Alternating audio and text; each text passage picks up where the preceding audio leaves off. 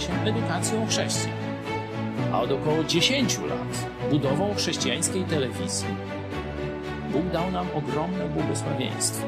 W lutym 2016 roku z garstką wierzących rozpoczęliśmy projekt codziennego nadawania na żywo komentarzy społeczno-politycznych, w których wiążemy to, co dzieje się w kraju i na świecie, z prawdami i proroctwami Biblii. Odzew zaskoczył i codziennie zaskakuje każdego z nas. Już w pierwszym roku nadawania naszej telewizji o Nowe Testamenty poprosiło ponad 2000 osób. Wielu nawróciło się do Jezusa i poprosiło o chrzest. Kilkadziesiąt chrztów miało także miejsce w Wielkiej Brytanii, Stanach Zjednoczonych i Kanadzie. Ludzie, którzy przyszli do nas, pochodzą w zdecydowanej większości z niewierzącego świata, a nie z istniejących już zborów. Zorganizowaliśmy ich w grupy biblijne i kościoły córki, które dzisiaj gromadzą każdego tygodnia setki osób w całej Polsce i za granicą. W najbliższych planach mamy założenie chrześcijańskiego liceum, szkoły biblijnej i na tej bazie chrześcijańskiego uniwersytetu. Bóg dał nam też niesamowite błogosławieństwo finansowe. Nie korzystamy z żadnej pomocy pieniężnej państwa ani kościołów z zachodu, a jednak każdego miesiąca ponad tysiąc naszych widzów wpłaca ponad 80 tysięcy złotych na funkcjonowanie telewizji Idź Pod Prąd. Chwała Bogu. Nie mówię tego, by się chwalić czy wywyższać, ale by pokazać wymierne dowody niezwykłego Bożego działania i błogosławieństwa. Również Ty możesz odegrać swoją rolę w tym dziejowym przedsięwzięciu. Nam dopomóż Bóg.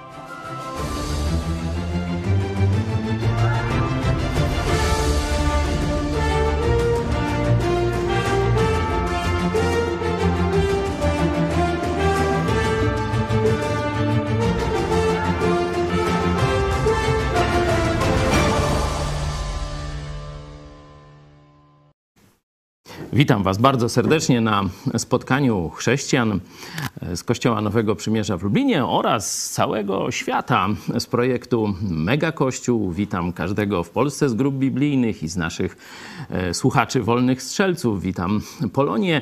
Dzisiaj chciałem Was zaprosić do refleksji nad tym, co się dzieje w przestrzeni duchowej narodu polskiego, ale to oczywiście jest szersze zagadnienie, bo kryzys Kościoła rzymskokatolickiego, tu e, ta nazwa rzymskokatolickiego, niekiedy nazywa się ten kościół po, po, po prostu kościołem rzymskim, e, a niekiedy mówi się nawet Rzym.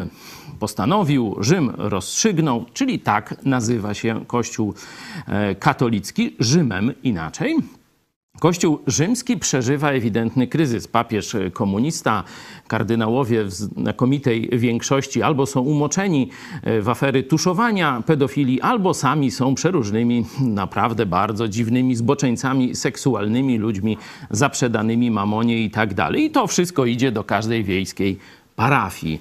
Czy to jest Kościół Jezusa Chrystusa? Wielu ludzi, którzy jeszcze niedawno kościoły protestanckie, takie jak nasz na przykład, nazywali sektami, dzisiaj zastanawia się.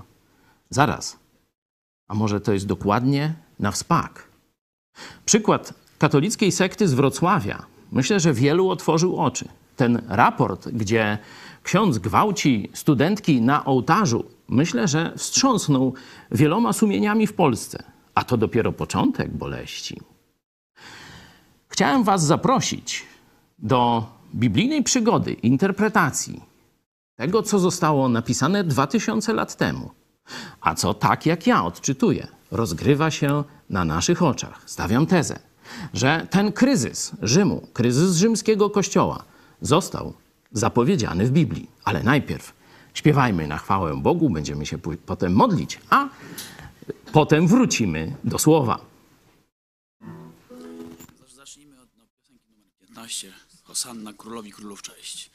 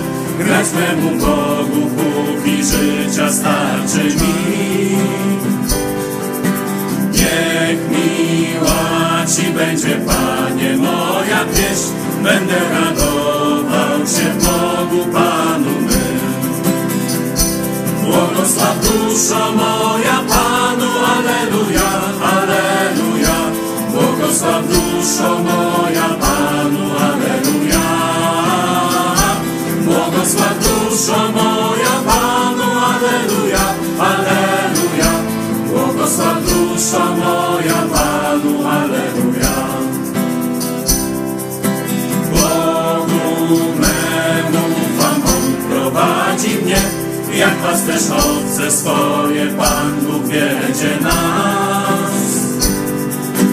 Głosić chcę, o Panie, miłosierdzie Twe, nie wszystkie ludy ujrzą chwały Twojej blask.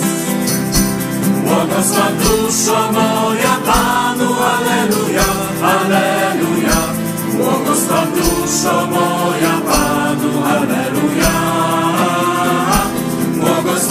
duszo moja Panu, Aleluja, Aleluja.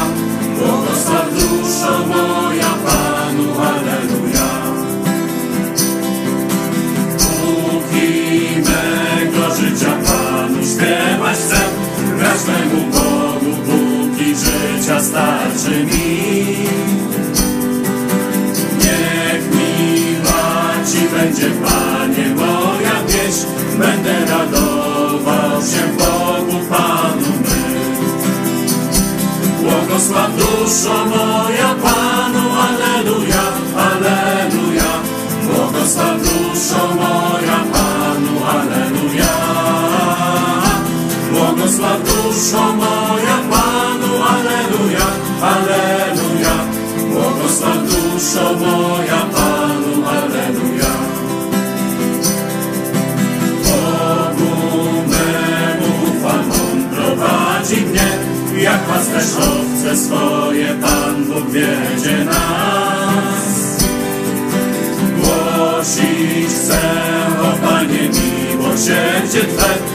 wszystkie ludy ujrzą chwały Twojej nas. Błogosław duszo moja Panu, Aleluja, Aleluja. Błogosław duszo moja Panu, Aleluja. Błogosław duszo moja Panu, Aleluja, Aleluja. Błogosław duszo moja Panu,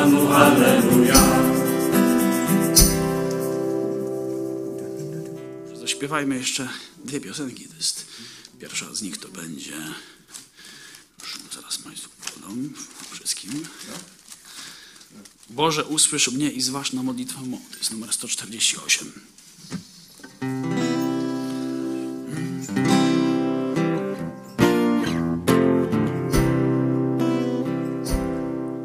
Boże, usłysz mnie i zważ na modlitwę mą. Z krańców ziemi wołam do Ciebie w słabości mej. Prowadź mnie na skałę Twą, mnie na skałę Twą, która przewyższa mnie, która przewyższa mnie. Schronieniem moim Boże jesteś Ty. Wieżą obronną przeciw wrogom mym. Prowadź mnie na skałę Twą, mnie na skałę Twą, która przewyższa mnie, która przewyższa mnie. Może usłysz mnie i zważ na modlitwę mą. Z krańców ziemi wołam do Ciebie w słabości mej. Prowadź mnie na skałę Twą, mnie na skałę Twą, która przewyższa mnie, która przewyższa mnie. Schronieniem moim Boże jesteś Ty. Wieżą obronną przeciw wrogom mym. Prowadź mnie na skałę Twą, na skałę Twą, która przewyższa mnie, która przewyższa mnie. I jeszcze już na koniec tej części. e, Nie bójmy się. To jest numer 49. Nie bójmy się, Pan z nami jest.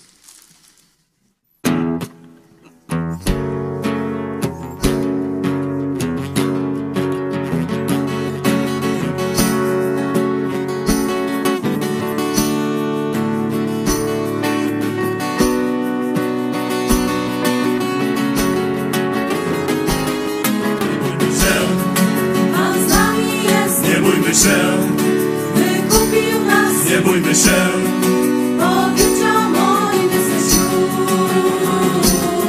nie bójmy się, Pan z nami jest, nie bójmy się, wykupił nas, nie bójmy się, powiedział moim jesteś już.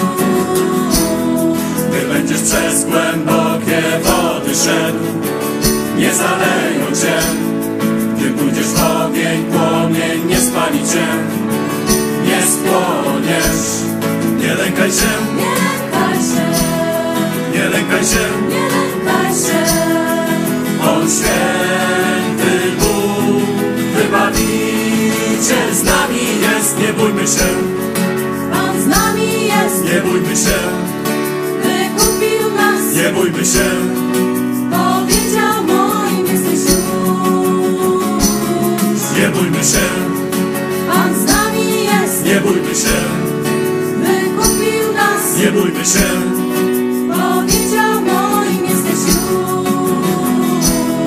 gdy będziesz przez głębokie wody szedł, nie zaleją cię, gdy pójdziesz w ogień, płomień nie spali cię, nie spłoniesz, nie lękaj się, Nie lękaj się, nie lękaj się, nie lękaj się, On święty Bóg, wybawiciel z nami jest, nie bójmy się. To poproszę Ciebie, Radku, jeszcze jakbyś się pomodlił przed naszym rozważaniem Słowa Bożego, a na koniec jeszcze w grupach będziemy się modlić o swoje e, sprawy, które chcielibyśmy przedstawić naszemu Bogu, który troszczy się o nas, który powiedział, że tak, matka może zapomnieć o swoim dziecku, matka może nie zatroszczyć się właściwie o swoje dziecko, ale nasz Bóg nigdy tego nie zrobi. To na koniec, ale teraz proszę Radek. Panie Boże, dziękujemy Ci za, y, za Twoją łaskę i miłość, której możemy codziennie doświadczyć od Ciebie. Dziękujemy Ci za Twoje słowo, że dzięki Tobie, dzięki Twojemu słowu możemy żyć w prawdzie. Też y, prosimy Cię o nasz naród, y, Polaków. Pokazuj im, w jakim kłamstwie żyją, w jakiej ciemności, żeby uchwycili Twoją wspaniałość, Twoją świętość, Twoją wielkość i to, że zbawienie jest za darmo w Chrystusie. I prawda jest tylko w Twoim słowie. Prosimy Cię, Boże, też o ten dzisiejszy dzień, o to spotkanie, żeby ono się niosło i otwierało ludziom oczy na Ciebie. Amen. Amen. Każdy katolik no powiedzmy, może przesadziłem, prawie każdy katolik zna taki e, fragment Biblii, szczególnie sobie powtarza, że bramy piekielne go nie przemogą. No i odczytuje, że tu akurat Bóg mówi o Kościele rzymskokatolickim. Dlaczego akurat nie mówi o kościele prawosławnym, protestanckim, to już tam sobie chyba katolicy niespecjalnie zaprzątają tym umysł. No mówią, to są heretycy, a nasz kościół katolicki jest jedyny, prawdziwy, to Jezus go założył, a te inne kościoły to nie wiadomo kto. Y, To nasz kościół, tu Jezus prowadzi, a dokładnie jego e, taki jak gdyby margrabia na, na ziemię, nie? czyli taki, e, to się nazywa vicario Christi w teologii katolickiej, czyli zastępca Jezusa Chrystusa w postaci Franciszka, nie? No, katolicy tak wierzą, naprawdę, że e, ten komunista, no to jest zastępca Chrystusa na ziemi, to już chyba i czas komunizmu, jak już tak zastępca prowadzi do komunizmu, mówi, że komunizm chiński to najlepszy na świecie i tak dalej, no to już by tak trzeba przyjąć takie interpretacje, no ale wróćmy do tego tekstu. E, To jest tekst z Ewangelii Mateusza mamy taki, taki cykl wieczorny, czytanie Biblii, narodowe czytanie Biblii w czasie zarazy. Rozpoczęliśmy już grubo, grubo ponad rok temu, to już wiele odcinków tego, ale teraz czytamy Ewangelię Mateusza. Jesteśmy w, chyba w 22 rozdziale, a niedawno byliśmy w tym 16. Przeczytajmy ten fragment, który no, oprócz fragmentu e, taki pseudo e, interpretacji uzasadniającą, uzasadniający spowiedź, że e, komu odpuścicie, tu katolicy dodają będą, a w Biblii, zobaczcie sobie, jest są, ale o spowiedzi dzisiaj nie będziemy mówić. Drugi fragment, który katolicy znają, no to właśnie ten. On im mówi: A wy za kogo mnie uważacie? A odpowiadając, Szymon Piotr rzekł: Tyś jest Chrystus, syn Boga żywego. A Jezus odpowiadając, rzekł mu: Błogosławiony jesteś, Szymonie, synu Jonasza, bo nie ciało i krew objawiły ci to, lecz ojciec mój, który jest w niebie. A ja ci powiadam, że ty jesteś Piotr, i na tej opoce zbuduję kościół mój, a bramy piekielne nie przemogą go.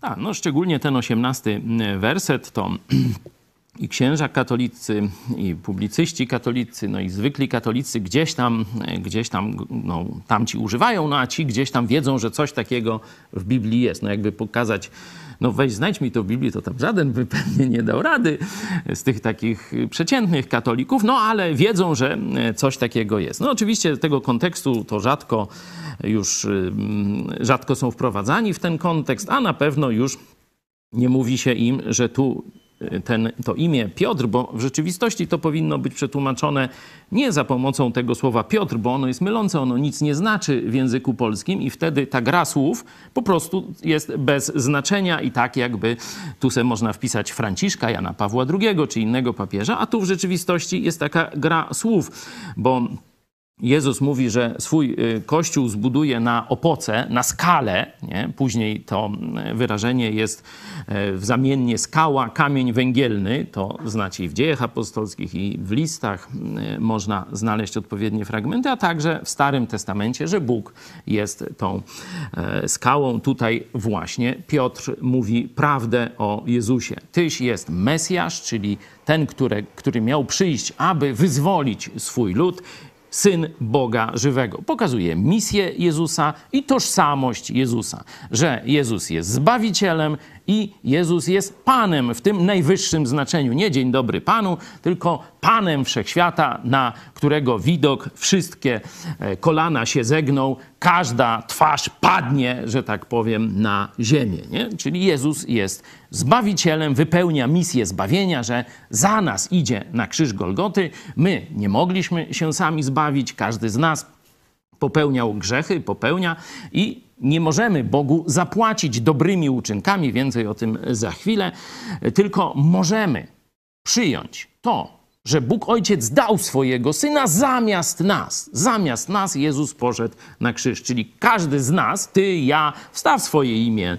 No, Marek, nie wiem, Łukasz, Krzysiek, no, Justyna, nie wiem, Jolka, Ewka, no wstaw swoje imię, to ty, ja, Paweł też oczywiście, powinienem zostać tak potraktowany za swoje grzechy, jak Chrystus na krzyżu Golgoty, no i wcześniej przecież wiemy, tak zwana droga krzyżowa i tak dalej. Czyli Chrystus zażył, można powiedzieć, cierpienia za nas. Nie? On to wszystko przeszedł, co sprawiedliwie każdemu z nas się należało. Czyli on poniósł śmierć za moje i Twoje grzechy. Ale nie umarł tylko. Trzeciego dnia zmartwychwstał. Historia nie kończy się tak jak droga krzyżowa katolicka. Historia rozpoczyna się, można powiedzieć, na nowo od zmartwychwstania. To jest ten najciemniejszy czas w historii. Jezus złożony w grobie, Jezus wtedy idzie tam do duchów w ciemności i tak dalej. To o tym możemy czytać w listach Piotra. A potem jest dzień, poranek, niedzieli, poranek zmartwychwstania. Stąd w językach y, tu Słowian wschodnich niedziela jak się nazywa? Woskresennie, A co to znaczy, Czarku?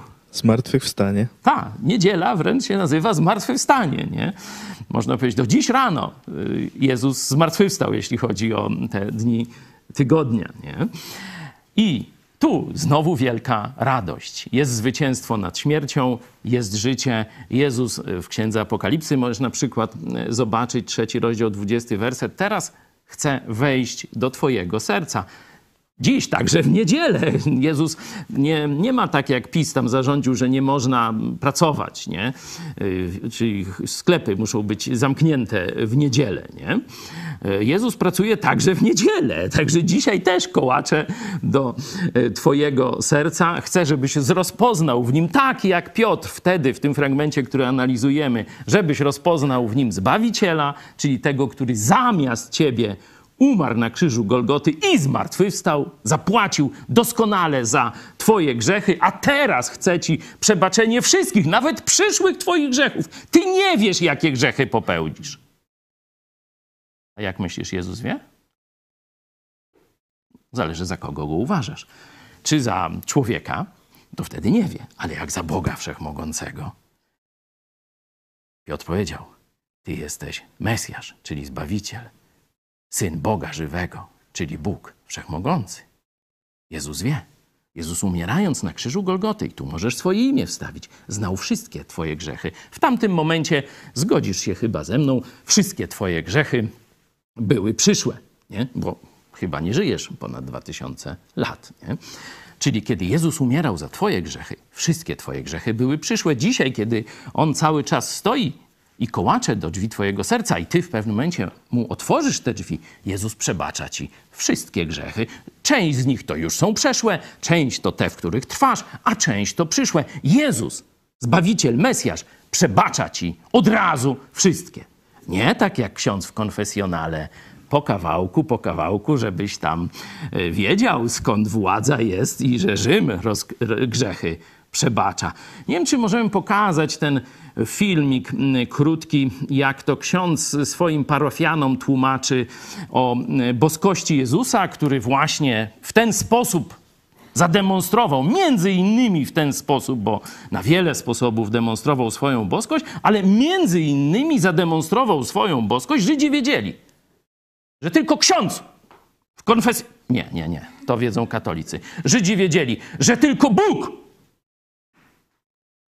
może przebaczać grzechy. Jezus przed faryzeuszami powiedział: Ja przebaczam ci grzechy. A potem, żebyś, żeby jeszcze dołożyć. Mówi, to mógłby powiedzieć każdy. Nawet ksiądz Janek postukać w niemalowane drzewo by se mógł też. Ale ja pokażę, że to jest prawda. Bo ty złożony chorobą, leżący na tym łożu, za chwilę wstaniesz. Wręcz mówię ci, żeby pokazać, że mam władzę odpuszczać grzechy. Wstań! Weź swoje łoże i chodź. I co się stało? No to już wiemy. A teraz zobaczcie, jak ksiądz proboszcz tłumaczy swoim owieczkom te zawiłości. Bo Pan Jezus odpuszcza grzechy, a Bóg tylko mógł odpuszczać grzechy, Kim jest? Bogiem, który odpuszcza grzechy wielokrotnie, to będzie Pan Jezus w ten sposób między innymi udowadniał. Ja, ja jestem, nie muszę tego mówić, skoro odpuszczam grzechy, jestem Bogiem. Kto teraz odpuszcza grzechy w konfesjonale? Ksiądz Henry, ksiądz Sławomir, ksiądz y, Andrzej. Niestety jest to oszust na doszusty dalej. Tylko Jezus Chrystus, a nie ksiądz, i- ani cała banda księży. Chociażby zjedli tysiąc kotletów i nadeli się nie wiem jaki, pukali z łbem, a nie tylko palcem w niemalowane drzewo. Nie ma żadnej mocy odpuszczania grzechów. Dalej, to jest prerogatywa. Tylko przynależna Bogu Wszechmogącemu, naszemu Panu Jezusowi Chrystusowi. No, ale katolicy, wracając do e, tego tekstu, absolutnie nie rozpoznają tego, co powiedział Piotr, czyli Tyś jest Zbawiciel, Tyś jest Bóg Wszechmogący. Dla nich Kościół jest Bogiem, ksiądz jest prawie Bogiem, jak tutaj ten e, oszust duchowy, widzieliście, e, tłumaczył. I absolutnie nie zwracają uwagi na to, że Jezus mówi, to nie ty wymyśliłeś. To nie ciało i krew. To nie twoja mądrość dała ci to poznanie. To Bóg ci to objawił. Ojciec ci to objawił, który jest w niebie. I teraz właśnie ten werset 18. Jak się da tu Piotr, no to już to zaraz, no to papiestwo ustanowione, a tu jest tak. A ja ci powiadam, że ty jesteś pyłek. Ty jesteś nic. Ty jesteś kamyk. Ale ze względu na to, że rozpoznałeś we mnie swojego Zbawiciela i swojego Boga, to teraz rozpoczyna się nowy etap. Ty już te, to rozpoznałeś, kim ja jestem. A na tym rozpoznaniu, na tej skale, którą ty dzięki Bogu Ojcu, nie dzięki swojemu umowi, to jest rozum po rosyjsku, e, nie dzięki swojej jakiejś, nie wiem, uczuciu czy duchowemu uniesieniu. Bóg Ojciec objawił ci tę najważniejszą prawdę wszechświata. I na tej prawdzie, a nie na kamyku, jak katolikom się wbija do łba, zbuduję mój kościół. I tego kościoła, który będzie zbudowany na tej prawdzie, że Jezus jest Mesjaszem, czyli Zbawicielem, i Jezus jest Bogiem Wszechmogącym, na tej prawdzie zbudowany Kościół nie przeląknie się nikogo, nie ustąpi nikomu, a wręcz będzie atakował, bo zobaczcie, tu są bramy piekielne, czyli to piekło jest, y, że tak powiem, się broni, nie? A Kościół prawdziwego Jezusa Chrystusa, zbudowany na tym, że On przebaczył wszystkie grzechy raz na zawsze, nie żadne mszyczki, nie żadne spowiedzi, tego Kościoła, który będzie ciągle atakował bramy piekielne, one nigdy nie przemogą. Także ile tu jest o Rzymie, o Kościele Rzymskim, no to sami widzicie. Ale to może jeszcze nie jest y, dla, dla przeciętnego katolika jasne, no to pójdźmy dalej. Teraz trzeba by sięgnąć do historii troszeczkę. No bo rzeczywiście te wszystkie różne, powiedzmy, odnogi chrześcijaństwa, lepsze, gorsze, prawdziwe, fałszywe, one wywodzą się z tego kościoła apostolskiego. Nie? No to jest prawda. To nie kwestionujemy, że najpierw był jeden apostolski kościół z siedzibą gdzie? Gdzie była centrala kościoła tego opisanego w Biblii? W Awinionie na pewno. Mm, W Częstochowie, powiedzą mieszkańcy Częstochowy. Pozdrawiamy naszych widzów z Częstochowy. Nie. No w żydowskiej Jerozolimie. Także tam by- była centrala kościoła przez długi, długi czas i to wcale nie tylko przez czas życia apostołów, ale i trochę, e, trochę e, dłużej. E, Ale potem już można powiedzieć, nawet w opisach biblijnych Kościoła, czy w dziejach apostolskich, czy w listach, czy po części w Apokalipsie, bo pierwsze trzy rozdziały, tak jak pamiętacie, też to narodowe czytanie Biblii, to czytaliśmy też Księgę Apokalipsy, to jest jeszcze czas Kościoła. Już Apostołowie, już apostoł Paweł, żegnając na przykład starszyznę efeską, zapowiada rozłamy. Zapowiada, że przyjdą fałszywi nauczyciele. Mówi nawet, że niektórzy z waszych starszych biskupów się sprzeniewierzą i poprowadzą część ludzi e, na zatracenie, na manowce i tak dalej, i tak. Nie? Czyli przyszłe e, podziały widzimy już, można powiedzieć, w Biblii, widzimy w dziejach apostolskich, w listach, w Apokalipsie, no a później historia Kościoła, no to dostarcza nam tego przykładów. Dlatego oczywiście w tym krótkim kazaniu, bo tak staramy się w czasie jeszcze wakacyjnym po studencku myślimy mieścić się w godzinie, no zobaczymy jak to nam pójdzie. Nie omówię całej historii Kościoła, no ale warto by zapytać, czy jest jakiś moment historii chrześcijaństwa rozumianego kulturowo, szeroko, który e, zmienia, można powiedzieć, reguły gry, który sprawia, że czy całe chrześcijaństwo, czy część kościołów odrzuca tę podstawową prawdę Kościoła. Jezus jest Zbawicielem, który za darmo daje zbawienie każdemu, kto uwierzy. Jezus jest Bogiem Wszechmogącym. Nie? Czy są takie momenty, czy jest taki moment w historii Kościoła? No jest ta schizma, która dzieli, y, dzieli e, powiedzmy to chrześcijaństwo e, z czasów starożytnych i później średniowiecznych dzieli na dwie części, na Konstantynopol i Rzym. Co wam przypomina widok znajomy ten? Jaki to był podział? Konstantynopol i Rzym. Co to za miasta? Powiatowe? Gminne? Czy może stolice imperium? Kiedyś centrum imperium było tylko w Rzymie, ale ze względu na ogromny rozwój imperium, któryś z cesarzy stwierdził, że to już się nie da rządzić. Konstantynopol to chyba Konstantyn. nie da się rządzi, rządzić już z jednego miejsca i trzeba mieć dwie stolice. Nie? I zrobił dwie stolice. Najpierw to jeszcze miało być jednym organizmem. No, jak to było? No, już sobie możemy dwie stolice, to ilu było? Kiedyś był jeden cysarz. Oczywiście tam później się już zmieniali dość szybko, no ale jak dwie stolice, to ilu cysarzy zaraz się wymyśli? No już dwóch. No i tak też historia się potoczyła. A potem, zobaczcie, podział chrześcijaństwa na dwie stolice. Na Rzym, Kościół rzymski i Kościół e, wschodni, czyli konstantynopolski. Dzisiaj to Moskwa mówi, że tam już tam Konstantynopol B, już Moskwa jest tym, którym Rzymem? Trzecim Rzymem, tak, ja zawsze mi się te Rzesze i Rzymy mylą. To dzięki, że tu trzymacie pion. Że Moskwa jest tym trzecim Rzymem, nie? E, czyli no, prawosławie. Nie? Ale zobaczcie, czym różni się teologia prawosławia od katolicyzmu. No jak ktoś wie, niech podniesie rękę, ja nie wiem. Tam tylko prymat papieża jest, a resztę to tam tylko, że się raz żegnają albo trzy razy się żegnają. Nie? No to co to za różnica, nie? E, To oczywiście tu żadnego przełomu teologicznego nie było. Widać, że to jest podział polityczny. Tak jak cesarstwo, władza polityczna się podzieliła na y, świata chrześcijańskiego, można powiedzieć, bo tu mm, można powiedzieć, że e, granice chrześcijaństwa pokrywały się prawie z granicami cesarstwa rzymskiego. Nie? Od czasu, kiedy Konstantyn tam najpierw dopuścił chrześcijaństwo, później następni e, to już e, albo tam jeszcze były prześladowania, ale ogólnie no, szybko chrześcijaństwo stało się religią tak zwaną dominującą czy panującą. Czyli ten podział e, na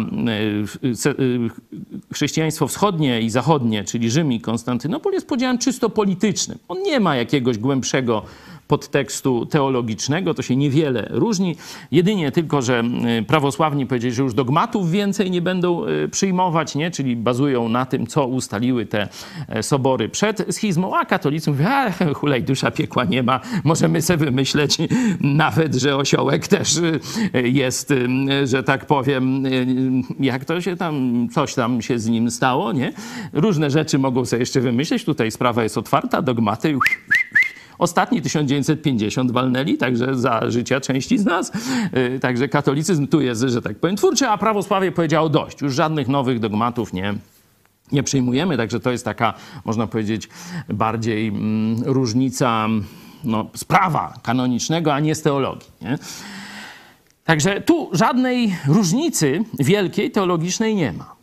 Czyli to nie może być ten moment, gdzie coś duchowego się wydarzyło, wielkiego, jeśli chodzi o to podstawową, podstawową misję chrześcijaństwa, czyli głoszenie, że Jezus przebacza ci wszystkie grzechy od razu, kiedy z wiarą do Niego zawołasz i że Jezus jest Bogiem Wszechmogącym. Nie? Tu praktycznie nie ma. Dwa te kościoły tu mają dość podobną teologię w tych obszarach do dzisiaj zresztą. Kiedy więc w historii pojawia się moment, gdzie ta sprawa zbawienia stanęła na ostrzu noża? Czyli czy Jezus jest zbawicielem, czy Kościół jest zbawicielem? Tak, w czasach reformacji, bo o to poszła reformacja.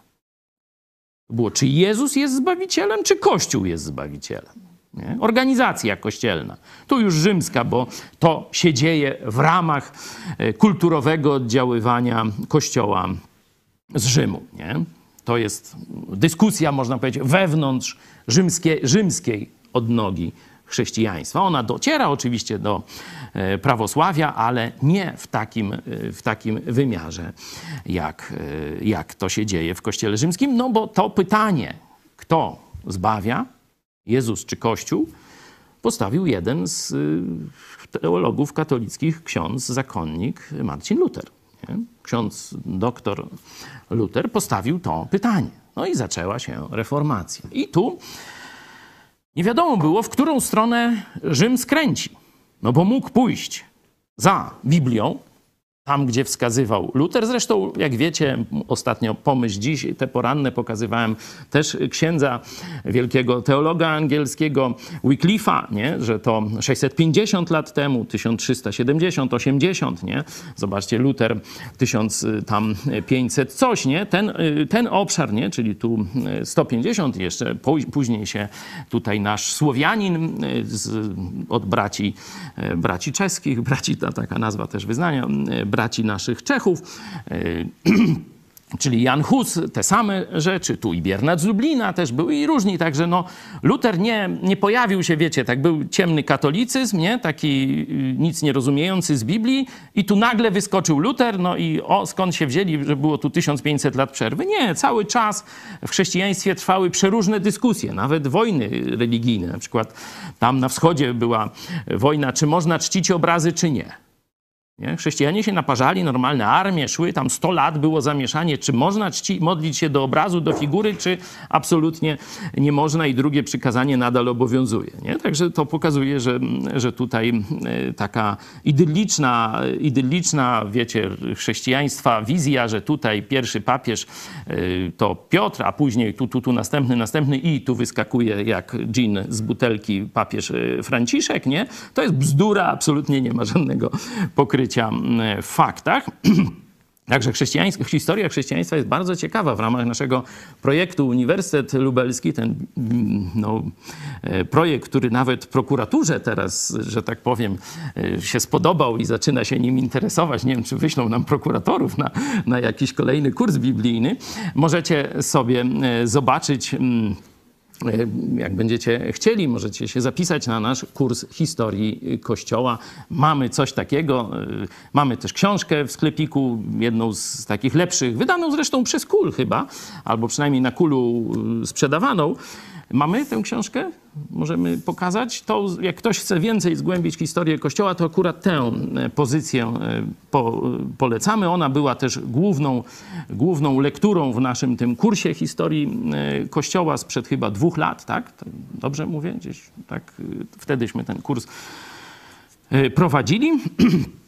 Pojawia się Luter i pojawia się dyskusja, której nie można już zgasić.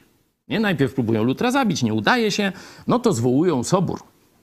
Zwołują sobór trydencki, żeby zajął się tym pytaniem, czy zbawienie jest w Chrystusie, czy w Kościele, w sakramentach Jego i takich różnych tam skarbnicy dobrych uczynków i różne takie, co Kościół niby ma.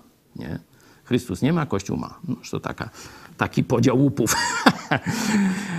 Księża biskupi to naprawdę mają łeb nie od parady i przeróżne takie kucypały potrafią wymyślać. Jest sobór trydencki, świat chrześcijański, mówię cywilizacja, no w oczekiwaniu. W którą stronę Kościół skręci? Czy w stronę reformy Lutra, czyli że zbawienie jest tylko w Chrystusie. On to w liście do Rzymian odkrył, że mój sprawiedliwy będzie żył tylko z wiary w Chrystusa, tylko z zaufania Chrystusowi. Nie? Apostoł Paweł liście do Rzymian, liście do Galacjan i w, w, każdej, w każdym swoim piśmie powtarza tę prawdę na różne sposoby. On akurat rozpoczął y, studium tam od listu do Rzymian i komentarz listu do Rzymian y, opublikował. Co zrobił Kościół katolicki? Czy wybrał drogę Biblii? Czy wybrał drogę posłuszeństwa Ewangelii Jezusa Chrystusa o darmowym zbawieniu? Zobaczcie sobie kluczowy dokument Soboru Trytenckiego, dekret o usprawiedliwieniu. Co tam w sposób wprost zostało zdefiniowane.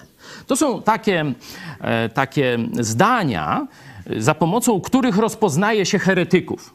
Czyli jak przesłuchiwała inkwizycja czy jakiś inny sąd biskupi, przesłuchiwał delikwenta podejrzanego, że coś tam nie tak z nim jest, jeśli chodzi o wiarę katolicką, no to sprawdzano, czy on wierzy w taki sposób. Jeśli wierzył w taki sposób, jak właśnie w tym podsumowaniu dekretu, to są tak zwane kanony, w tym podsumowaniu tych kanonów, jeśli wierzy w ten sposób, to czyściutki heretyk można już podpalać stos. Przeczytajmy sobie, proszę, co ustalił Sobór Świętego Kościoła Rzymskiego. Jeśli ktoś twierdzi, że wiara usprawiedliwiająca jest niczym innym jak ufnością w Boże miłosierdzie przebaczające grzech przez Chrystusa, albo że ta ufność jest jedyną rzeczą, przez którą jesteśmy usprawiedliwieni, niech będzie przeklęty. Amen. Tak powiedział Sobór. Czyli jeszcze raz, zobaczcie. Jeśli ktoś twierdzi, że wiara usprawiedliwiająca jest niczym innym jak ufnością w Boże miłosierdzie przebaczające grzech przez Chrystusa. Czyli dla Kościoła katolickiego jest czymś innym. Albo jeśli ktoś twierdzi, że ta ufność w Boże miłosierdzie przebaczające grzech przez Chrystusa jest jedyną rzeczą, przez którą jesteśmy usprawiedliwieni, można go spalić na stosie. Zobaczcie, ilu z Was zasługuje dzisiaj na stos. Mam nadzieję, że prawie wszyscy ci, którzy mnie słuchają dzisiaj, tak wierzą, a ci, którzy jeszcze tak nie wierzą, niebawem otworzą drzwi swojego serca Chrystusowi i zaufają całkowicie Jego łasce. Przyjmą tylko przez wiarę to, co On zrobił na krzyżu Golgoty. To jest właśnie misja prawdziwego Kościoła Jezusa Chrystusa. W tym momencie, jak widzicie, Kościół rzymski przeklął fundament Kościoła chrześcijańskiego. Bo tak jak opierając się na tekście, którym się naucza katolików, fundamentem Kościoła jest to, że Jezus jest Zbawicielem, że tylko przez Jezusa jest zbawienie i że Jezus jest Bogiem. Tu boskości Jezusa nie zakwestionowali, ale zakwestionowali zbawienie tylko i wyłącznie w Chrystusie. Katolicy, otwórzcie sobie na przykład list do Galacjan apostoła Pawła, 16 werset. Takich fragmentów można by mnóstwo pokazać. Pokażmy ten. Wiedząc wszakże, że człowiek zostaje usprawiedliwiony nie z uczynków zakonu, a tylko przez wiarę w Chrystusa Jezusa, i myśmy w Chrystusa Jezusa uwierzyli, abyśmy zostali usprawiedliwieni z wiary w Chrystusa, a nie z uczynków zakonu, ponieważ z uczynków zakonu nie będzie usprawiedliwiony żaden człowiek. Widzicie tu? Nie z uczynków.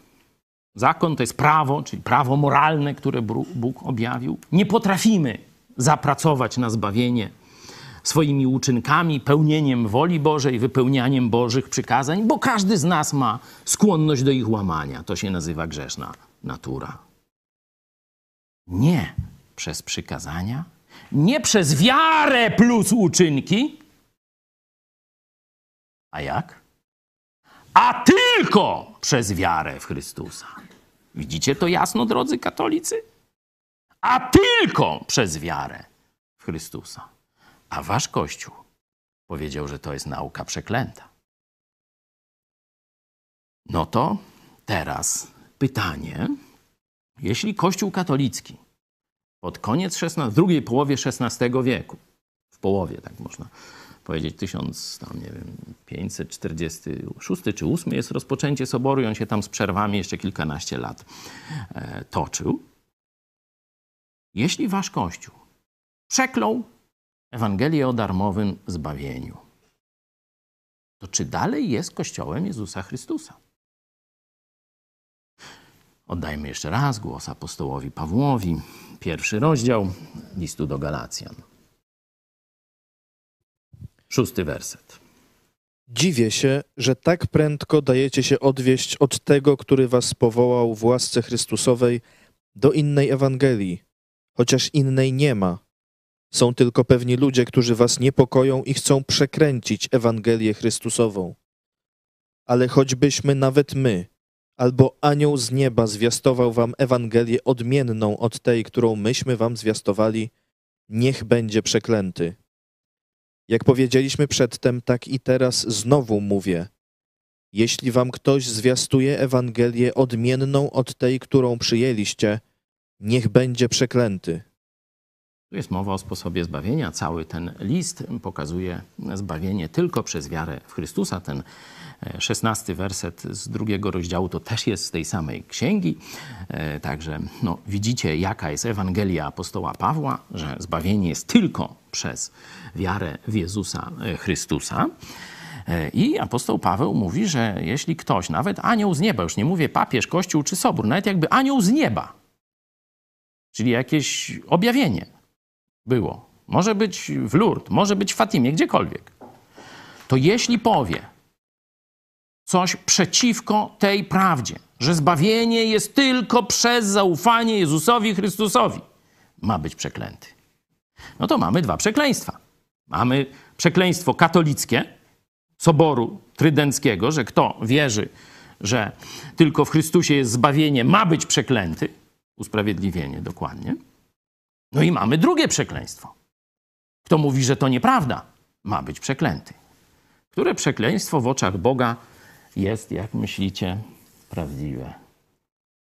Katolicy wierzą, że katabasów.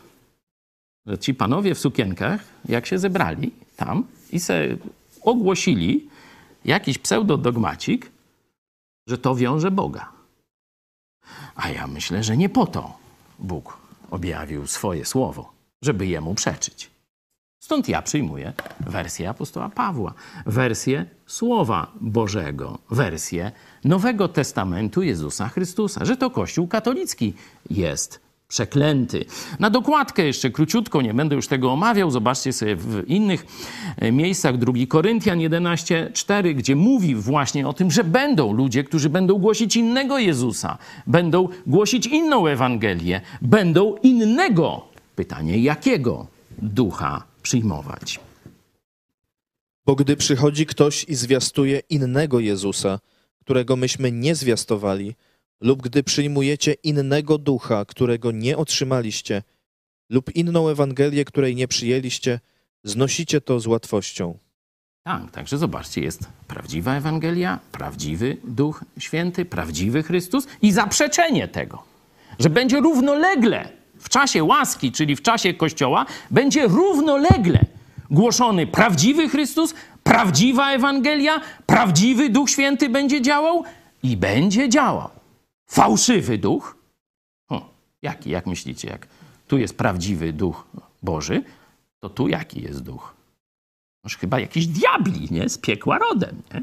Fałszywa Ewangelia i nieprawdziwy Jezus. Zobaczcie, że e, w ko- kościele katolickim pojawił się taki, takie nowe określenie. Nowy Jezus powstał w kościele katolickim. Jak on się nazywa? Tak, Jezus Eucharystyczny. Nowy rodzaj Jezusa. To jest Sobór Laterański 1215. Tam doktryna o przeistoczeniu, zobaczcie, 1200 lat po Chrystusie. I oni odkryli, że z opłatka robi się Jezus. To już z samego tego faktu historycznego ktoś widziałby chyba to szwindel. Bo jeśli to Jezus ustanowił, no toż chyba apostołowie powinni o tym wiedzieć i Kościół apostolski i pierwszy, y, pierwsze wieki chrześcijaństwa. A tu nic, dopiero 1215 rok se ustalili. No, toż chyba coś jest nie tak. Nie? Czyli pojawia się nowy rodzaj Jezusa. On ma nawet imię. Nie Jezus Chrystus, tylko Jezus Eucharystyczny. No a teraz znowu do Biblii. Zobaczcie, co powiedział Bóg w liście do Hebrajczyków. Gdzie zaś jest ich odpuszczenie, tam nie ma już ofiary za grzech. Tu chodzi o odpuszczenie grzechów. Jeśli gdzieś jest odpuszczenie grzechów, a właśnie jest w Chrystusie, tam z całego kontekstu możecie sobie zobaczyć, to co jest prawdą, jeśli chodzi o ofiary za grzech? Nie ma. Wszystkie są nieprawdziwe. Jeśli ktoś dziś składa ofiary za grzech, to jest to nieprawdziwa ofiara. Apostoł Paweł idzie dalej, zobaczcie w liście do Koryntian. Jeśli tam składają ofiary Bogu, ofi także ofiary za grzechy, to komu? Kto jest odbiorcą? Zobaczcie sami. No ale trzymajcie się krzeseł, drodzy katolicy. Cóż wtedy chcę powiedzieć? Czy to, że mięso składane w ofierze bałwanom jest czymś więcej niż mięsem? Albo że bożek jest czymś więcej niż bałwanem? Nie. Chcę powiedzieć, że to, co składają w ofierze, ofiarują demonom, a nie Bogu. Ja zaś nie chcę, abyście mieli społeczność z demonami. Mamy więc już, że tak powiem, podwaliny do kościoła diabła. Zaneguje prawdziwą Ewangelię, będzie głosił innego Chrystusa, będzie działał w mocy innego, już wiemy, diabelskiego ducha. Będzie to kościół diabła. On pojawia się, jak widzicie, już w nauce apostolskiej. Ale teraz przeskoczmy do księgi ostatniej, czyli księgi Apokalipsy, gdzie, można powiedzieć, z lotu ptaka przedstawiona jest historia Kościoła. Więcej, jak ktoś chce, jest cały cykl czytania Księgi Apokalipsy w ramach tego projektu narodowego czytania Biblii. Możecie znaleźć to na naszej stronie. My skoczymy na chwilę do jednego kościoła, kościół w Smyrnie i zobaczymy już funkcjonujący kościół diabła, zwany synagogą szatana. Czym się zajmuje kościół diabła? A do anioła zboru w Smyrnie napisz. To mówi pierwszy i ostatni, który był umarły, a ożył. Znam ucisk twój i ubóstwo, lecz tyś bogaty i wiem, że bluźnią tobie ci, którzy podają się za Żydów, a nimi nie są, ale są synagogą szatana. Nie lękaj się cierpień, które mają przyjść na cię. Oto diabeł wtrąci niektórych z was do więzienia, abyście byli poddani próbie i będziecie w udręce przez dziesięć dni. Bądź wierny aż do śmierci, a dam ci koronę żywota. Oczywiście to, e, co tu mamy, zasługuje na bardzo szczegółową analizę. No, nie dam rady teraz, bo już mam tylko 7 minut, ale króciutko. Widzimy tu kościół diabła, który czym się zajmuje? Bluźni kościołowi Jezusa Chrystusa. Oszukuje, że są następcami Żydów. No to to Kościół katolicki to jest taka teologia zastępstwa, że już Żydzi nie, teraz Kościół katolicki, dlatego były wyprawy krzyżowe, nie będę tego rozwijał. To pasuje jak ulał, nie? I zobaczcie, raz bluźni i prześladuje Kościół szatana, dziesiątym bezpośrednio diabeł wtrąci niektórych. Nie? Ja rozumiem, że to właśnie diabeł za pomocą kościoła diabła realizuje ten polityczny zamysł prześladowania chrześcijan, wtrącania, wtrącania do więzień i tak dalej. Historia kościoła, czasy inkwizycji to jest no, dowód bez y, cienia wątpliwości, że Kościół katolicki przez kilkaset lat zajmował się tropieniem, kto czyta Biblię, kto wierzy w Jezusa Chrystusa jako swojego Zbawiciela. Nie potrzebuje ani sakramentów, ani dobrych uczynków z y, magazynu y, Kościoła katolickiego. Zobaczcie sobie książkę. Jak chcecie Piotra Setkowicza z dziejów Inkwizycji, też możecie u nas znaleźć, jak chcecie ten okres Kościoła bardziej szczegółowo, Kościoła rzymskokatolickiego zgłębić. Wiecie, że no, Lutra próbowano zabić, Husa Spalono na stosie, chociaż obiecano mu dyskusję teologiczną, to tylko kiedy przyjechał na sobór, no to zaraz go capas nie chcieli dyskutować, tylko na stos. A Wycliffe'a nie udało im się spalić, to później wykopali. Po kilkudziesięciu latach wykopali jego kości i też spalili. Także no tuż ta miłość katolicka do braci protestantów to właśnie tak wygląda. Tu się nic nie zmieniło. Tu oni są tylko dzisiaj bardziej wyrachowani, bardziej wykwintni, bardziej sprytni i dlatego ruch ekumeniczny i te różne takie e, kucypały, my wracamy do kościoła diabła. On przeklął Ewangelię, wprowadził fałszywego Jezusa, opiera się na fałszywym duchu i oddaje cześć demonom. To jest kościół demonów. To jest kościół diabelski. To nic dziwnego, że on nienawidzi szczerze prawdziwych chrześcijan, dzieci Boga i prawdziwych kościołów chrześcijańskich. To jest w jego naturze diabelskiej. Nie? Tu się nie ma co kościołowi rzymskiemu dziwić specjalnie. Po prostu on, funkcjonariusze tego kościoła, fanatycy tego kościoła robią to, co ich ojciec, diabeł. No to jest proste jak dwa razy dwa. Nie? Dlatego nienawidzą, dlatego są gotowi do przestępstw, dlatego wykorzystują władzę państwową, dlatego palą, niszczą i tak dalej, i tak dalej, i przez wieki. To jest po prostu natura tego kościoła. Mamy więc kościół w Smyrnie, który pokazany jest właśnie jako ten okres triumfu kościoła diabła, który wtrąca do więzień. Czyli można by symbolicznie powiedzieć, że to jest właśnie czas triumfu inkwizycji kiedy każdy przejaw wierności Jezusowi, jeśli został wykryty przez księży katolickich, to kończył się na stosie, w męczarniach. Ale drugi raz pojawia się synagoga szatana w innym kontekście. Jest kościół tuż przed powrotem Chrystusa na ziemię. Kościół Filadelfii, nazwa Miłość Braterska. Nie będziemy całego fragmentu czytać, choć bardzo Was zachęcam, czym się charakteryzuje właśnie ten kościół w Filadelfii. Ale zobaczmy tym razem jego styk z synagogą szatana. Werset dziewiąty z trzeciego rozdziału. Oto sprawię, że ci z synagogi szatana, którzy podają się za Żydów, a nimi nie są, lecz kłamią, oto sprawię, że będą musieli przyjść i pokłonić się Tobie do nóg i poznają, że ja Ciebie umiłowałem. Coś się zmieniło.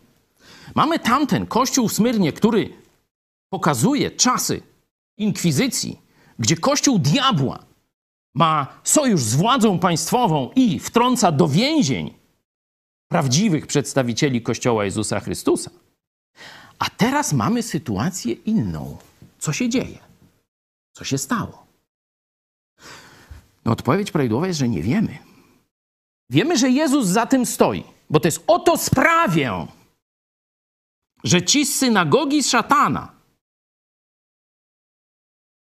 będą musieli przyjść i pokłonić się Tobie do nóg i poznają, że ja Ciebie umiłowałem. Stawiam tezę, że tu jest opisany dzisiejszy kryzys Kościoła rzymskokatolickiego. Można by naprawdę, zachęcam teologów, czytelników Biblii, no, podyskutujmy o tej tezie. Zapraszam Was do rozmowy. Zobaczcie, jest sytuacja, że pojawia się w czasach ostatnich, tuż przed przyjściem Chrystusa, słaby, ale bardzo jednak skuteczny i wierny Jezusowi Kościół. Nie? Że chrześcijaństwo nie zamarło. Chrześcijaństwo nie umarło, jak y, prorokowali różni tam Nicze i późniejsi komuniści i tak dalej. Że Kościół Jezusa żyje, jest prześladowany, jest mało liczny, nie? nie ma wielkiej mocy, nie ma wielkiego wpływu politycznego, ale jednak trwa przy słowie i trwa przy Jezusie. I Jezus mówi: A teraz ja na ostatniej prostej otworzę przed Tobą drzwi. Otwieram przed Tobą drzwi. I jednym z owoców tego otwarcia, oprócz tam jakichś masowych nawróceń, może nie tak masowych, wiecie, jak w czasach dziejów apostolskich, ale jednak jakiejś, jakiegoś skoku nawróceń w na, narodach do tej pory pogrążonych w ciemności, pojawia się jeszcze dodatkowy czynnik, szczegółowo opisany w dziewiątym wersecie. Że synagoga szatana, która wcześniej paliła na stosie kościół, coś się w niej porąbało. I to jest działanie samego naszego Pana i Zbawiciela Jezusa Chrystusa. I że część tych ludzi, zobaczcie, dlaczego oni, stawiam pytanie, dlaczego oni przyjdą do Kościoła Jezusa Chrystusa? Proszę Was o kilka pomysłów. Mamy y, tam kontakt, nie? Kontakt małpa mm, megakościół.pl. Możemy włączyć czat. Tu już wiecie, ja skończyłem. Żeby nie było, o, już mam godzinę kazania, teraz dyskusja po, po spotkaniu. Parę głosów. Jak myślicie? Dlaczego ci ludzie z kościoła diabła, stawiam, że to jest Rzym, będą przychodzić do kościoła Jezusa Chrystusa i uznawać, że tu jest Jezus Chrystus, że to są dzieci Boże, że to jest prawdziwy Kościół. Co się stanie? Albo co się stało? No. Kto chce zabrać głos? Ja sobie o tym już tam myślałem dość długo, nie? Tam trochę mówiłem też w sobotę, w pomyśl dziś o tym.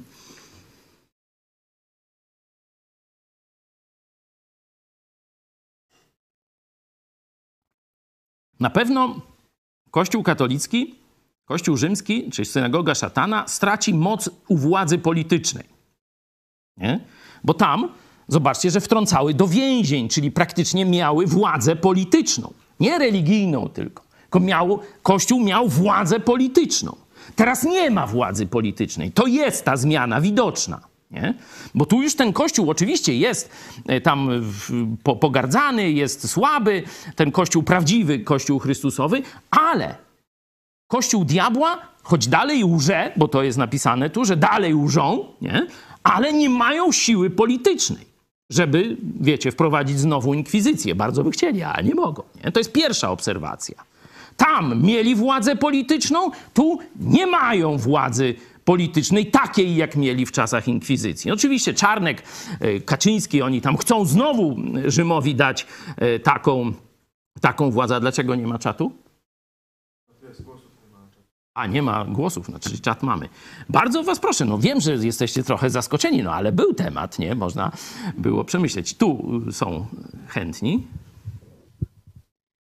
Michał Gębala, nie będą mogli znieść już tego, co dzieje się w ich kościele, pedofilia itp. Dokładnie w ten sam sposób myślałem. No ale czy mamy jeszcze jakieś głosy? Po prostu klęknie im psycha. Jak to mówią młodzieżowo. Czy to już jest staroświeckie określenie? Bo to nie wiem, czasy się zmieniają szybko. Ja tam jakoś nadążam, ale ledwo. Ktoś jeszcze? Jeszcze jeden głos, e, Miro. Inni poznali w biblijnych chrześcijanach prawdziwych uczniów Jezusa. Dzięki. Tu jest mowa, że to Bóg ich zmusi. Jezus Chrystus ich zmusi, nie? Bo to oto ja sprawię, no zmusi w tym sensie skłoni, no może nie jest tutaj dokładnie, że zmusi. Czyli nie będzie to, musi być to, wiemy, że Jezus dzisiaj nie działa, że wysyła tam chówce aniołów i tam pogoni tam jakichś dziadów, biskupów czy kogoś tam innego, nie? Jezus działa w sercach i umysłach. Czyli to, co tu nasz pierwszy, pierwszy głos y, od Edwarda był, nie? Że pęknie im sumienie. Już więcej nie będą mogli znieść. I tu takie słowo na kami się, jak to, nie wiem, no, nierządności w swoim kościele. Zobaczą, że Jezus na pewno za tym nie stoi. Że to nie jest Kościół Jezusa, ta ich synagoga szatana. Bo nie, mógł, nie może się dopuszczać takich nieprawości, jak na skalę masową. Przecież zbrodnie jednej z najohydniejszych postaci Kościoła rzymskiego, przywódcę legionu fałszywego Chrystusa, chyba eucharystycznego, Degolado. To był tak podły człowiek. On płodził dzieci z kochankami, a potem je gwałcił. Wyobrażacie sobie? Płodził dzieci, potem je gwałcił. I to robił, wszyscy o tym wiedzieli. Wiedział Jan Paweł II, o czym doniósł papież Franciszek. to właśnie Jan Paweł II zdecydował, żeby tę straszną niemoralność, ten ksiądz zakonnik dominikanin, który gwałcił kobiety na ołtarzu w kościele we Wrocławiu dominikańskim, to jest pikuś przy Degolado. Pikuś przy Degolado. Jan Paweł II wiedział o wszystkim i powiedział: Te archiwa schować do szafy. Myśmy o tym wiedzieli wcześniej, ale teraz potwierdził to sam papież komunista Franciszek. Bo to nie jest jedyne świadectwo. To już było wcześniej, że Watykan wiedział. Bo właśnie uczciwi księża, którym psycha klękała, pisali do Watykanu, a Jan Paweł II do szafy. Jeszcze jakieś głosy macie?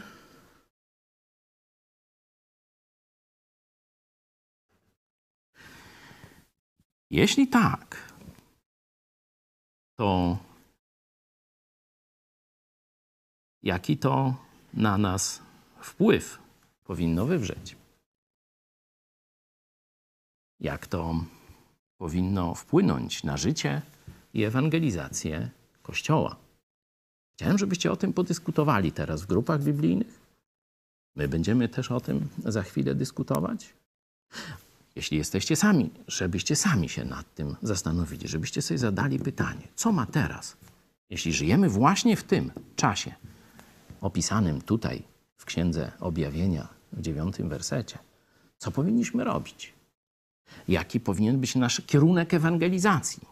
Jakie główne, można powiedzieć, wytyczne ewangelizacji? Jak łapać kontakt z narodem, który wytrzeszcza gały, patrząc na swój, na swój kiedyś Kościół? To są pytania, nad którymi będziemy pracować w nowym roku szkolnym, jak Bóg da. No w sensie tym, jak to się nazywa? No, Rok szkolny na studiach? Akademickim, przepraszam. Na koniec pokażę Wam ostatnią, bo można by tu się o wielkiej prostytutce jeszcze rozchodzić, no ale to, no, wiecie, czasu nie starczyło. Otwórzmy sobie 22 rozdział e, Księgi Objawienia i zobaczycie Kościół Jezusa Chrystusa, czym się zajmuje w tym czasie przedostatecznym, przed powrotem Jezusa i porównajcie sobie wasz Kościół, czy też się tym zajmuje. A duch i oblubienica mówią: Przyjdź. A ten, kto słyszy, niech powie: Przyjdź. A ten, kto pragnie, niech przychodzi. A kto chce, niech darmo weźmie wodę żywota. Mówi ten, który świadczy o tym: Tak, przyjdę wkrótce. Amen. Przyjdź, Panie Jezu. Kościół wierny Jezusowi Chrystusowi w czasach tuż przed Jego powrotem zajmuje się ewangelizacją. Tu widzimy, niech każdy darmo weźmie, ale wypatruje, czeka z gotowością na powrót swego oblubieńca, swego Pana i Zbawiciela. Czy Twój Kościół o tym mówi? Czy Twój Kościół zajmuje się właśnie tym, co opisane jest, jeśli chodzi o temat przyjścia, powtórnego przyjścia Jezusa? Czy Ty żyjesz czekając na Jezusa, który mógłby przyjść nawet w tej chwili? To jest bardzo ważne pytanie osobiste, z którym powinniśmy się mierzyć każdego dnia.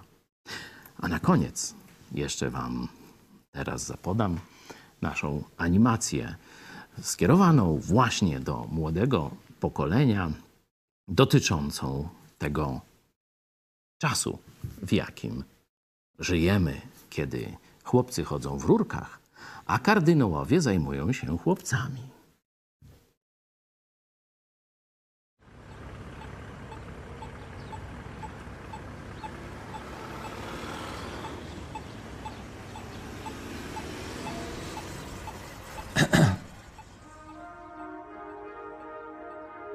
Apokalipsa to nie fikcja. Katolicy na każdej mszy odmawiają tak zwane wyznanie wiary. Trzeciego dnia zmartwychwstał, wstąpił na niebiosa, a siedzi po prawicy Boga Ojca Wszechmogącego. Stamtąd przyjdzie sądzić żywych i umarłych. Jednak tylko niewielu Polaków poważnie traktuje te słowa. Jak to więc możliwe, że ludzie, którzy co tydzień mówią o powrocie Jezusa i związanym z tym końcu świata, na co dzień żyją tak, jakby o tym nie słyszeli? Podstawowym tego powodem jest ignorancja. Polacy są biblijnymi analfabetami. Zresztą sprawdź siebie, kiedy ostatnio poświęciłeś czas na samodzielne czytanie Biblii. To z badań procesów, które są w toku, wyszła wizja, którą w przenośni, a być może niestety dosłownie trzeba nazwać apokaliptyczną. Apokalipsa pojawiła się nam na horyzoncie rozważań w wyniku złożonej ścieżki dociekań. Apokalipsa to nie żart. Apostoł Piotr powiedział, że w przyszłości ludzie będą wyśmiewać perspektywę końca świata i powtórnego przyjścia Jezusa na ziemię. To przede wszystkim wiecie, że przyjdą w ostatnich dniach szydercy, pełni szyderstwa, którzy będą postępowali według własnych rządz i będą mówili, gdzie jest obietnica Jego przyjścia. Drugi list Piotra, rozdział 3, wersety 3 i 4. Albowiem jak w czasie przed potopem jedli i pili, żenili się i za mąż wydawali, aż do dnia, kiedy Noe wszedł do arki i nie spostrzegli się, aż przyszedł potop i pochłonął wszystkich, tak również będzie z przyjściem Syna Człowieczego. Czy znamy datę końca świata? Jezus bardzo jasno zapowiadał swoje ponowne przyjście na ziemię i koniec świata. Na przykład. A oto ja jestem z wami przez wszystkie dni, aż do skończenia świata. Ewangelia Mateusza, rozdział 28, werset 20. Zaiste przyjdę niebawem. Amen. Przyjdź, Panie Jezu. Apokalipsa, rozdział 22, werset 20. Choć Jezus nie podał konkretnej daty swojego powrotu, to był świadomy, że jego uczniowie będą umieli rozpoznać bliskość tego wydarzenia. Tym bardziej im lepiej widzicie, że się ten dzień przybliża. List do Hebrajczyków, rozdział 10, werset 25. Jak rozpoznać znaki zbliżania się apokalipsy? Apostoł Paweł w pierwszym liście do Tesaloniczan przedstawia bardzo ciekawy znak bezpośredniej bliskości powrotu Jezusa i rozpoczęcia czasu apokalipsy, czyli wylania gniewu Bożego na odrzucającą Boga ludzkość. Kiedy bowiem będą mówić pokój i bezpieczeństwo, tak niespodzianie przyjdzie na nich zagłada, jak bóle na brzemienną i nie ujdą. W przestrzeni medialnej coraz częściej słyszymy tego typu informacje. Komisja chce m.in. wzmocnić swoją współpracę z Chinami w celu zrealizowania wspólnych zobowiązań dotyczących trzech filarów ONZ: praw człowieka, pokoju i bezpieczeństwa oraz rozwoju. Kiedy ja czytam to, gdy mówić będą, odczytuję to, że na świecie zostanie ogłoszony jakiś dokument, porozumienie, jakiś apel, coś, co w jakiś sposób będzie dotyczyło całego świata i świat wyrazi aplauz jakiś do tego. Analogiczna sytuacja zdarzyła się już w czasach starożytnych, gdy budowano wieżę Babel. Wtedy też ludzie uwierzyli, że bez Boga, zjednoczeni we wspólnym wysiłku, zbudują nowy, wspaniały świat. Bóg wtedy zaingerował i pomieszał ich języki. Współczesna lewicowa elita bez żadnych oporów odwołuje się do tego antybożego planu. Dowodem niech będzie architektura Parlamentu Europejskiego wzorowana na wieży Babel. Biblia zapowiada koniec świata. W sferze polityki zapowiada przygotowania do utworzenia rządu światowego pod przywództwem jednego dyktatora zwanego w Biblii antychrystem. Unia Europejska powinna się jak najszybciej przekształcić w strukturę federalną, tak aby o polityce i prawach nie decydowały już poszczególne kraje, lecz federalny rząd i parlament. Istnieje pilna potrzeba prawdziwej politycznej władzy światowej dla zarządzania ekonomią światową i zagwarantowania bezpieczeństwa wyżywienia i pokoju. Likwidację państw narodowych i próbę podziału świata na bloki polityczne w rodzaju Unii Europejskiej. Powstanie świeckiego państwa Izrael oraz zawarcie z nim międzynarodowej umowy pokojowej obejmującej budowę nowej świątyni żydowskiej w Jerozolimie. Część tej świątyni będzie przeznaczona dla innych religii. Biblia zapowiada powstanie jednej światowej religii z siedzibą w Rzymie. Zjednoczenie wszystkich religii realizowane jest na naszych oczach przez papieża Franciszka. My też dzisiaj, w imię Boga, aby zachować pokój, potrzebujemy wejść razem jako jedna rodzina do arki, która mogłaby popłynąć po wzburzonym morzu świata, arki braterstwa. sferze gospodarki Biblia zapowiada przeniesienie centrum gospodarki światowej z obszaru atlantyckiego na Bliski Wschód w okolice starożytnego Babilonu, dzisiejszy Irak. Całkowitą kontrolę wymiany gospodarczej za pomocą zaczipowania całej ludzkości. Przykład tej tendencji widzimy już w Polsce. Oto nowy e-dowód osobisty z chipem na czole. Odnośnie społeczeństwa Biblia zapowiada niespotykany w historii upadek moralny całej ludzkości, cechujący się przede wszystkim dewiacjami seksualnymi i buntem dzieci wobec rodziców. Powszechną głupotę i odwrócenie się od prawdy, pogardę dla życia ludzkiego i handel organami.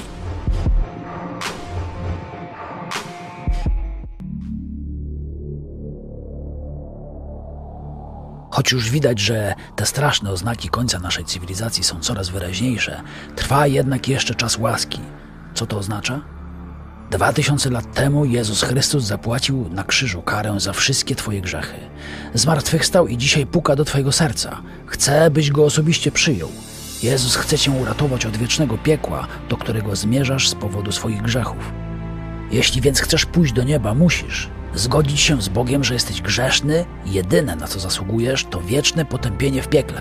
Odrzucić wszelkie fałszywe drogi zbawienia, którymi dotychczas podążałeś, na przykład próbę zasłużenia na zbawienie przez bycie dobrym człowiekiem czy chodzenie do kościoła. Uwierzyć, że Jezus Chrystus jest Bogiem, który przyjął postać człowieka, przeżył bezgrzeszne życie i dobrowolnie poszedł na krzyż, by umrzeć za Twoje grzechy, a trzeciego dnia zmartwychwstał. Osobiście poprosić Jezusa, by przebaczył Ci wszystkie grzechy i dał Ci życie wieczne. Możesz poprosić Go o to w każdej chwili, na przykład tak. Boże, wiem, że grzeszyłem przeciwko Tobie i zasługuję na Twój gniew. Uznaję, że Jezus wziął na siebie karę, na którą sam zasłużyłem. Nie chcę już dłużej żyć w grzechu i wołam do Ciebie, Panie Jezu, byś mnie zbawił. Obmył swoją krwią i na zawsze zamieszkał w moim życiu. Dzięki Ci za Twoją cudowną łaskę, przebaczenie oraz dar życia wiecznego. Chcę być Twój na zawsze. Amen. Bóg traktuje Cię bardzo poważnie. Dał Ci wolną wolę. Możesz wybrać trwanie w buncie wobec Niego i ponieść tego konsekwencje w piekle. Jeśli przyjdzie Ci żyć w pokoleniu czasów ostatecznych, zasmakujesz dodatkowo rządów diabła. A będzie to dużo ostrzejsza jazda niż w filmie Czas Apokalipsy. Możesz też już dziś odebrać od Jezusa przygotowaną specjalnie dla Ciebie miejscówkę, bilet do nieba. I bez strachu obserwować coraz straszniejszą rzeczywistość społeczno-polityczną na Ziemi. Skontaktuj się z najbliższym kościołem biblijnych chrześcijan.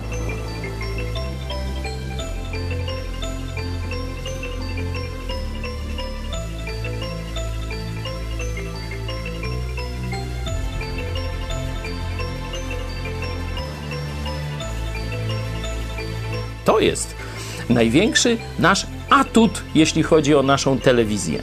Że my znamy przyszłość. Nie na podstawie tylko analizy wydarzeń. My znamy przyszłość, ponieważ Bóg już ją objawił swoim słowie.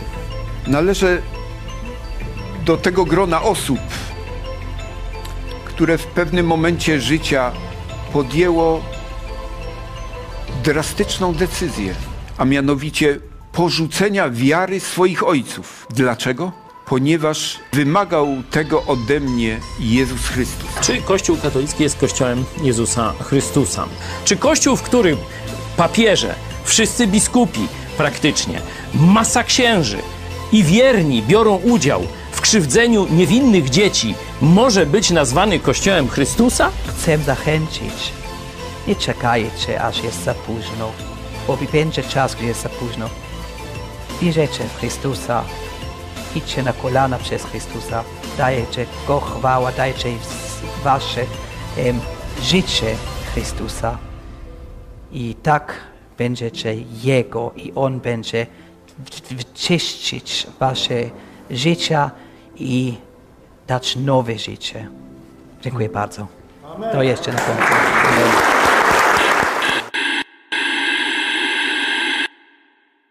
Oglądaj telewizję Idź Pod Prąd. Codziennie na żywo o 13. Nowe informacje o zbliżającej się apokalipsie. Uwaga! Jeśli ta ulotka wpadła ci w ręce po masowym zniknięciu chrześcijan na całym świecie, wiedz, że znalazłeś się w czasie apokalipsy. Skończył się czas łaski, czyli darmowego zbawienia przez szczere zawołanie do Jezusa. Masz jednak jeszcze szansę. Będzie trudno. Będziesz cierpiał, ale jest nadal ratunek w Jezusie. Poproś Go o zbawienie. Koniecznie przeczytaj Apokalipsę, ostatnią księgę Biblii i pod żadnym pozorem nie przyjmuj znamienia, chipa, na czoło lub na rękę, bo to oznacza wieczną śmierć.